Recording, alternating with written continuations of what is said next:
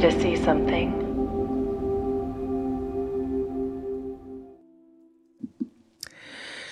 Ebbene, siamo arrivati alla puntata numero 50 del podcast. Sembra incredibile, è un numero tondo, un numero divisibile per 5, per 25, per 2, forse mi dimentico qualcosa, insomma è un numero che fa abbastanza impressione, anche se per un podcast di due anni forse non è così tanto impressionante. Però comunque è uno di quei momenti interessanti che vale la pena eh, celebrare con una puntata speciale. Come direbbe il buon Luigi Ghiri nazionale, di cui parleremo prestissimo, anzi questa, questa è, è, la puntata su Luigi Ghirri, eh? questa è la è, ok? Eh, come direbbe il buon Luigione, eh, si tratta di una soglia, no? una soglia che dobbiamo attraversare e che sarebbe bello anche immortalare con una fotografia mentre la attraversiamo, ma trattandosi di un podcast non è, non è possibile. Permettetemi una piccolissima divagazione prima di iniziare a parlare di Ghirri. Eh, questo podcast nel tempo è cambiato tantissimo.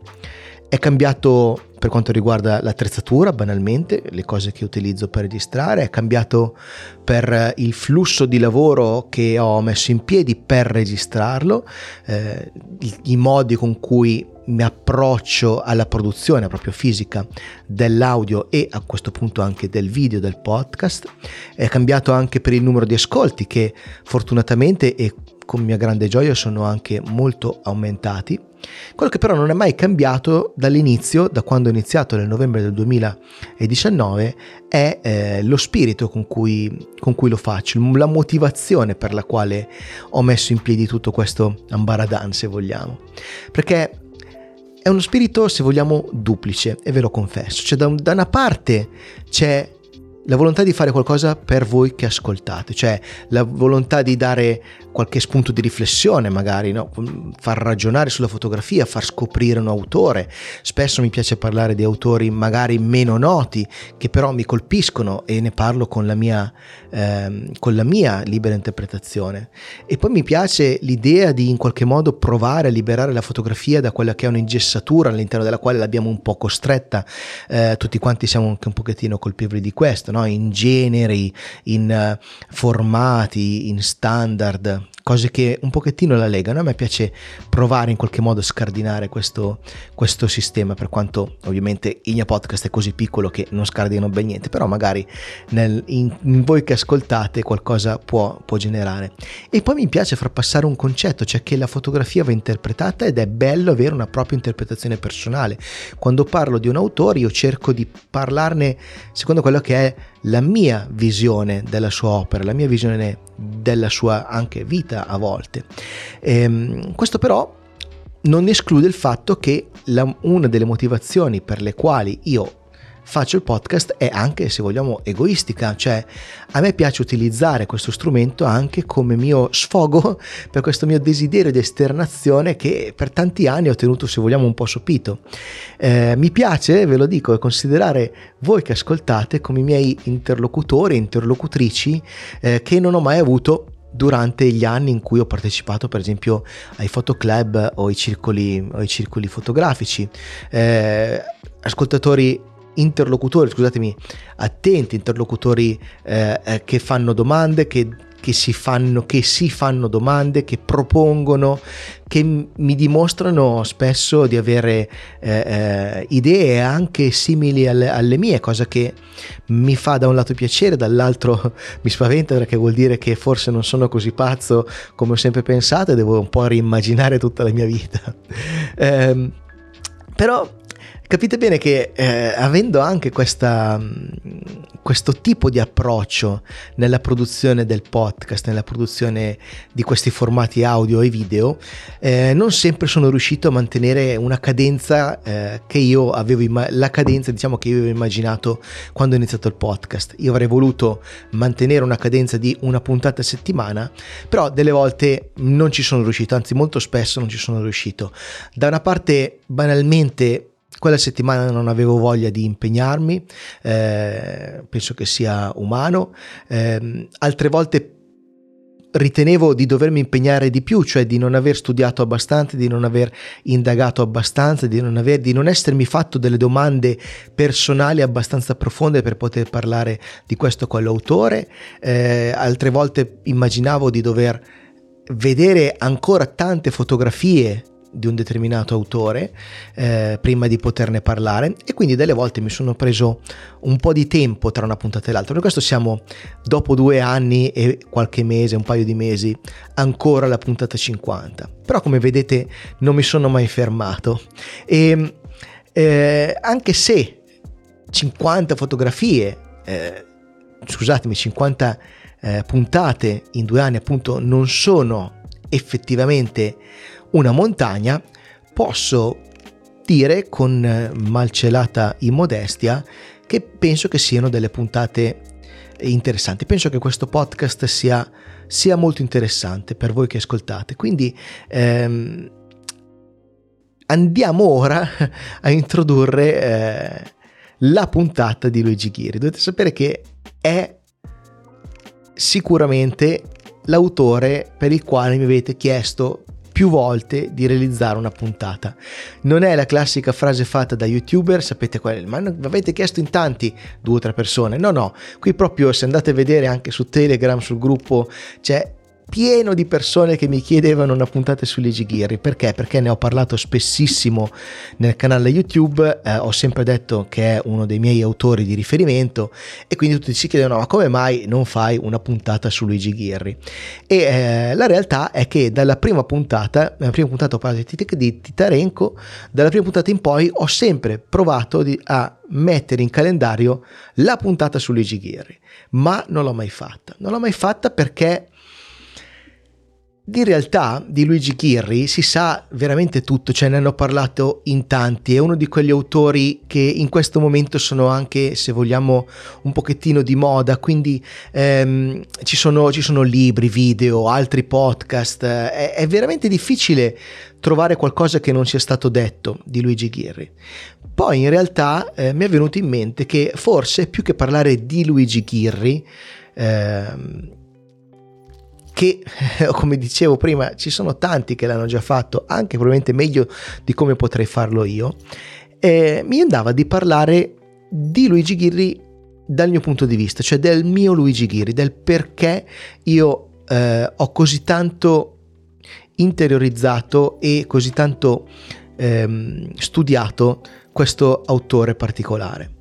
Dovete sapere che la mia storia d'amore, se vogliamo chiamarla così, con il buon Ghirrone, eh, è iniziata un po', un po' per caso, perché ve lo dico chiaramente, eh, è tutto successo perché in un gruppo Flickr, che ancora torniamo indietro nel tempo, in un gruppo Flickr qualcuno aveva postato una fotografia ehm, di un, un oggetto, uh, di, una, di una cabina sì, era, era, una cabina mm, di quelle in cui ci si cambia eh, su una spiaggia e qualcuno sotto aveva detto citazione di Ghirri, punto di domanda. E io non conoscevo Luigi Ghirri, mea culpa non lo conoscevo ancora. Però, come spesso mi capita, mi ha colpito il nome probabilmente, non so perché, Ghirri sembra un ghiro o qualcosa del genere, ma ha colpito, mi ha colpito da subito il nome Luigi Ghirri e mi sono andato ad informare, mi si è aperto, mi si è aperto un mondo, mi si è aperto un mondo perché poi mi sono imbattuto in immagini che dal mio punto di vista me l'hanno reso misterioso e straordinario. La più classica di queste immagini, la, quella che mi viene in mente di più, è quando mi sono imbattuto nella fotografia che lui ha scattato nel, nell'86 a Marina di Ravenna di questa struttura, no? di questa struttura ehm, di legno che dovrebbe essere, credo, un, un portatende, qualcosa del genere, su una spiaggia, probabilmente in un mese non esattamente di altissima stagione, quindi probabilmente invernale o autunnale e c'è questa struttura di legno bianca su una spiaggia che di fatto è un relitto, cioè è una cosa sulla quale io sarei passato, avrei detto to guarda e sarei andato oltre, non mi sarei mai fermato, non avrei mai immaginato che si potesse fotografare e che si potesse fotografarla come l'ha fatto Luigi Ghirri. Parliamo della prima parte della mia vita di fotografo, quello in cui pensavo sostanzialmente che fosse importante, che ne so, finire sul Explore di Flickr, far vedere le proprie foto al circolo, ehm, adeguarmi a un qualche tipo di eh, standard, ok? Ehm, vedere quell'immagine insieme a una serie di altre letture che in quel periodo stavo facendo, cioè si vede che era proprio il momento in cui stavo cambiando il mio rapporto con la fotografia, ma vedere quell'immagine mi ha aperto veramente la mente, mi ha fatto capire come volendo qualunque cosa possa essere fotografata e come volendo si può trovare un senso profondo anche alle cose più semplici una volta che queste vengono messe in fotografia. Ghirri praticamente è passato di lì, ha visto questa struttura e ha creato una fotografia all'interno della fotografia. Se non l'avete presente ve la descrivo, c'è il mare eh, leggermente burrascoso, quindi con eh, le onde che si increspano non proprio sulla riva ma un pochettino più a largo, questa spiaggia dorata, questa struttura rettangolare perfettamente ripresa al centro del fotogramma che a sua volta racchiude la stessa scena un pochettino più zoomata se vogliamo del mare, la spiaggia e le onde increspate in lontananza. Realizzare una fotografia all'interno della fotografia. Far capire cose con pochi elementi all'interno delle immagini. Quella cosa è stata la goccia che ha fatto traboccare un vaso, diciamo, il, cl- il, classico schiocco di dita che mi ha fatto venire in mente che la fotografia è un linguaggio e che è un linguaggio che ha le sue figure retoriche. Io ehm, scrivevo tantissimo, ai tempi scrivevo tantissimi testi e mi piaceva pensare di essere bravino a utilizzare le figure retoriche, cioè a utilizzare quel sistema linguistico che ci permette di far capire cose eh, con chiarezza facendo riferimento ad altre oppure eh, utilizzando dei trucchetti retorici che ci permettono appunto di essere compresi. La fotografia è la stessa cosa e le figure retoriche non sono nient'altro che eh, sublimate all'interno di quella che noi chiamiamo composizione. Cioè la composizione non è nient'altro che il modo che noi abbiamo di parlare, fo- di parlare in fotografia. A differenza del linguaggio naturale, eh, foto- una composizione può rappresentare un paragrafo lunghissimo, può rappresentare un intero libro, può rappresentare un intero concetto oppure far parte di, una, eh, di, un, di, un, concetto più ampio, essere una frase all'interno di un concetto più ampio. Quindi parliamo magari di serie fotografiche, ad esempio. Ehm, a differenza del cinema, dove c'è una componente temporale importantissima, il, flu, il, il fluire delle immagini una dietro l'altra, a differenza del cinema dove questa cosa è fondamentalmente il tratto distintivo del cinema, in fotografia la, la composizione che è questa cosa fissa, che è questa cosa immobile, è assolutamente fondamentale, è la cosa più importante di tutte.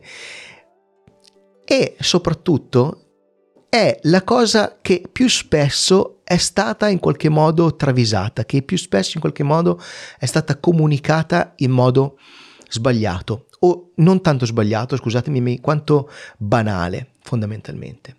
Perché scegliere una composizione, per dirla alla Ghirri, per dirla alla, alla, alla, alla maniera in cui credo la intendesse lui, è quello di mettersi in un punto preciso del mondo e trasformare l'interazione tra me, la macchina fotografica e il mondo che ho davanti in un momento di passaggio, in quella che lui definiva una soglia, cioè è fare in modo che la fotografia sia il confine tra il mondo mio interno e il mondo esterno. Vi leggo un passaggio del libro Lezioni di fotografia edito da Quadlibet che penso che sia forse il libro che chiunque dovrebbe leggere, molto più del tanto consigliato La camera chiara, cioè questo è il libro di fotografia che dal mio punto di vista tutti quanti dovrebbero leggere. Ghiri dice in, quel, in, quel, in, questa, in questo libro che raccoglie una serie di sue lezioni che ha tenuto all'Università di Reggio Emilia, fortunati i suoi allievi, diciamo, parlava appunto della soglia, del fatto che esistano inquadrature naturali, del fatto che si possa concepire il mondo come una serie di inquadrature, diceva è ovvio che non basta fotografare una porta chiusa o una porta spalancata verso la strada oppure al contrario verso l'interno di una casa. Il problema al contrario è superare la semplice riproduzione della soglia e farla diventare un elemento sia dello spazio che del tempo, soprattutto dello spazio, un elemento di accesso alla visione del mondo esterno o a un determinato modo di rappresentare il mondo esterno. E questo deve emergere in due direzioni, attraverso la scelta dell'inquadratura fotografica e attraverso la scelta dei luoghi da riprendere, ricordando che la fotografia è essenzialmente un dispositivo di selezione e attivazione del vostro campo di attenzione. Super, super interessante. E ancora, nella lezione successiva dice Insomma, la fotografia consiste essenzialmente in due cose. Prima di tutto nel riuscire a capire cosa è necessario includere all'interno dell'immagine e questo è uno dei dati fondamentali, anzi secondo me è il dato fondamentale. Il secondo aspetto riguarda il come riuscire a dare a questo ritaglio del mondo esterno, attraverso il rapporto con la luce, con lo spazio, con il momento, una valenza comunicativa. Quindi lui ci sta dicendo una cosa molti, molto molto importante, che il concetto di soglia travalica i generi, i generi non, non, non, c'entrano più perché la fotografia è un modo di trasmettere agli altri la mia personale visione del mondo. E nonostante il fatto che la macchina fotografica non è in grado di registrare il mondo esattamente come lo vedo io, il mio lavoro con la macchina fotografica, l'imparare ad usarla, è qui che entra anche la tecnica. Ghirri è stato un grande perché ha unito questi due mondi che spesso eh, eh, si tende a considerare separati, no? la tecnica dal contenuto. In realtà vanno messi insieme perché più noi capiamo come funziona il nostro strumento, più noi siamo in grado di sopperire a quelle che sono le sue mancanze e sfruttare quelli che sono i suoi pregi, le sue caratteristiche per arrivare al punto di raccontare con queste immagini, raccontare con la luce catturata dalla fotocamera quello che è il nostro mondo interiore. Quindi eh, il, il fatto di trovare uno spazio, eh, camminare e accorgersi di qualcosa, accorgersi di una persona, di un oggetto, di un paesaggio in generale, eh, eh, o come faceva lui spessissimo di un cancello nel nulla nella pianura padana, qualunque cosa guardandola bene noi dobbiamo essere in grado di attivare, come dice lui, quello che è il nostro sguardo, attivare la nostra capacità di vedere il mondo e attraverso questo nostro sguardo, insieme alla tecnica, mettere insieme queste cose e trasmettere qualcosa agli altri che sia in grado di far capire agli altri come noi vediamo il mondo. È una cosa difficilissima. Per scriverlo occorrerebbero pagine e pagine. Un film sarebbe lunghissimo. Una fotografia è in grado di fare questa cosa in un decimo di secondo, un centesimo di secondo e di farla stare all'interno di un fotogramma. Un'altra cosa che mi ha dato Ghirri con questo concetto, ma anche con tutti gli altri elementi che ho poi notato nelle sue fotografie è eh, che ha dato un senso a quello che era la mia, se vogliamo, bulimia fotografica. Mi piaceva e mi piace tuttora fotografare di tutto, fotografo paesaggio, fotografo, eh, faccio ritratti, fa, faccio panoramiche, faccio fotografie anche più astratte, eh, macro, mi piace tutta la fotografia e lui ha fotografato veramente di tutto, ha fotografato still life, eh, ritratti, eh, cartine geografiche, ha veramente fotografato di tutto. E questa bulimia, questa, ehm, quest, questa ehm, enorme quantità di eh, stimoli fotografici che vengono a persone come me non è nient'altro che una necessità, cioè è, è questo continuo trovarsi su questa soglia immaginaria, eh, eh, però consapevolmente, cioè consapevolmente sapere che stai facendo queste fotografie per un motivo e quindi le stai facendo in una determinata maniera perché vuoi comunicare qualcosa di specifico a qualcuno di specifico. Eh, è veramente incredibile quello che mi è successo leggendo i libri di Ghirri, eh, ascoltando alcune, su- alcune sue cose, vedendo le sue fotografie. È come se mi fossi sentito compreso.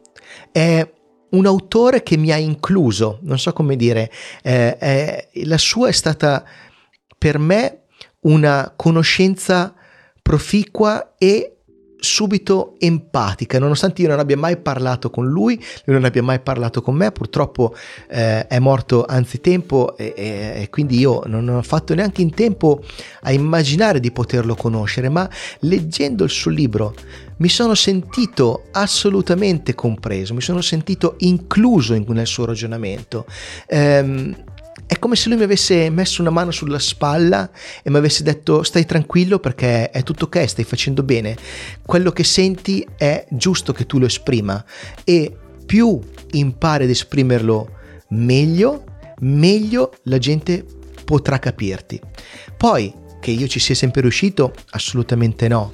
Che io non abbia più avuto dubbio e che io non abbia più avuto eh, eh, necessità di avere un conforto e di rileggermi eh, i libri di Ghirri? Assolutamente no, perché nella mia natura c'è l'insicurezza. Ma come dicevo anche per esempio in, in un video, eh, che tra l'altro uno dei video più cliccati del mio canale YouTube, che è eh, quando, quando, sei in difficoltà fai come Ghirri, intanto sentite il mio cane che abbaia, quindi eh, vi rendete conto che sto registrando più o meno all'ora di, all'ora di cena. Ehm, dicevo, nonostante ogni tanto mi sia successa questa cosa, tornare a rileggere Ghirri mi ha sempre dato serenità. Anche per esempio nelle cose più banali, nelle cose più, eh, più ovvie se vogliamo, cioè per esempio sul formato.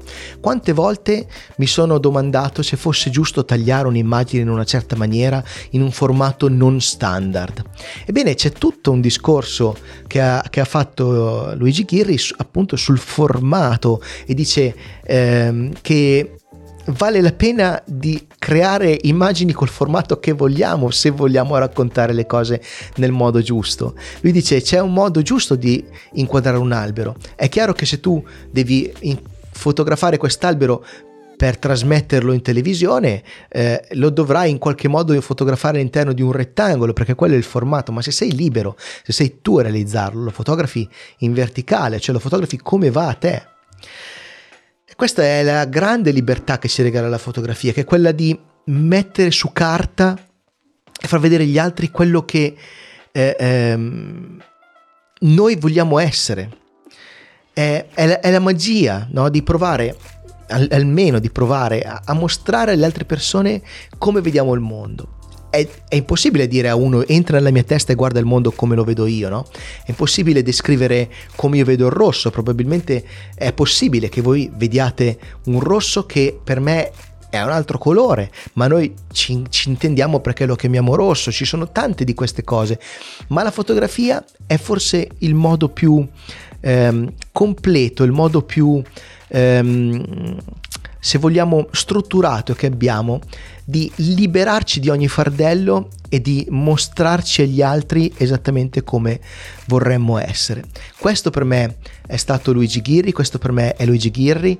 Ho fatto molta fatica a metterlo in parole perché è una cosa che ho interiorizzato, è una cosa che mi viene difficile raccontare, ma eh, spero di aver fatto passare un po' il concetto. Io sono sicuro che se voi leggerete lezioni di fotografia e tutti gli altri libri eh, che lui ha scritto, se voi vedrete le sue immagini ci troverete qualcosa di diverso, ma sicuramente vi sentirete compresi perché la sua è stata un'opera ampia, è stata un'opera larga, è stata un'opera senza pregiudizi che ha la capacità di includere davvero tutto quanto. Che dire, spero che questo puntata del podcast vi sia piaciuta, che sia stata interessante, che la fatidica puntata numero 50 abbia avuto eh, il peso e la qualità che spero eh, di avergli dato effettivamente fatemelo sapere. Se vi va vi potreste iscrivervi al canale telegram chiocciola hotnol oppure a substack bit.ly slash, uh, slash substack-8 comunque trovate tutti i link in descrizione. E vi chiedo di farlo semplicemente perché così rimaniamo più a contatto e mi viene più facile comunicarvi tutto quello che faccio e se questa puntata vi è piaciuta magari vi interesserà seguire anche altre cose. È davvero tutto, parlare di Ghirri mi ha fatto venire voglia di andare a fotografare, quindi adesso magari preparo la cena e poi esco fuori a fare qualche foto sotto le stelle, anche se fa molto molto freddo. Ciao!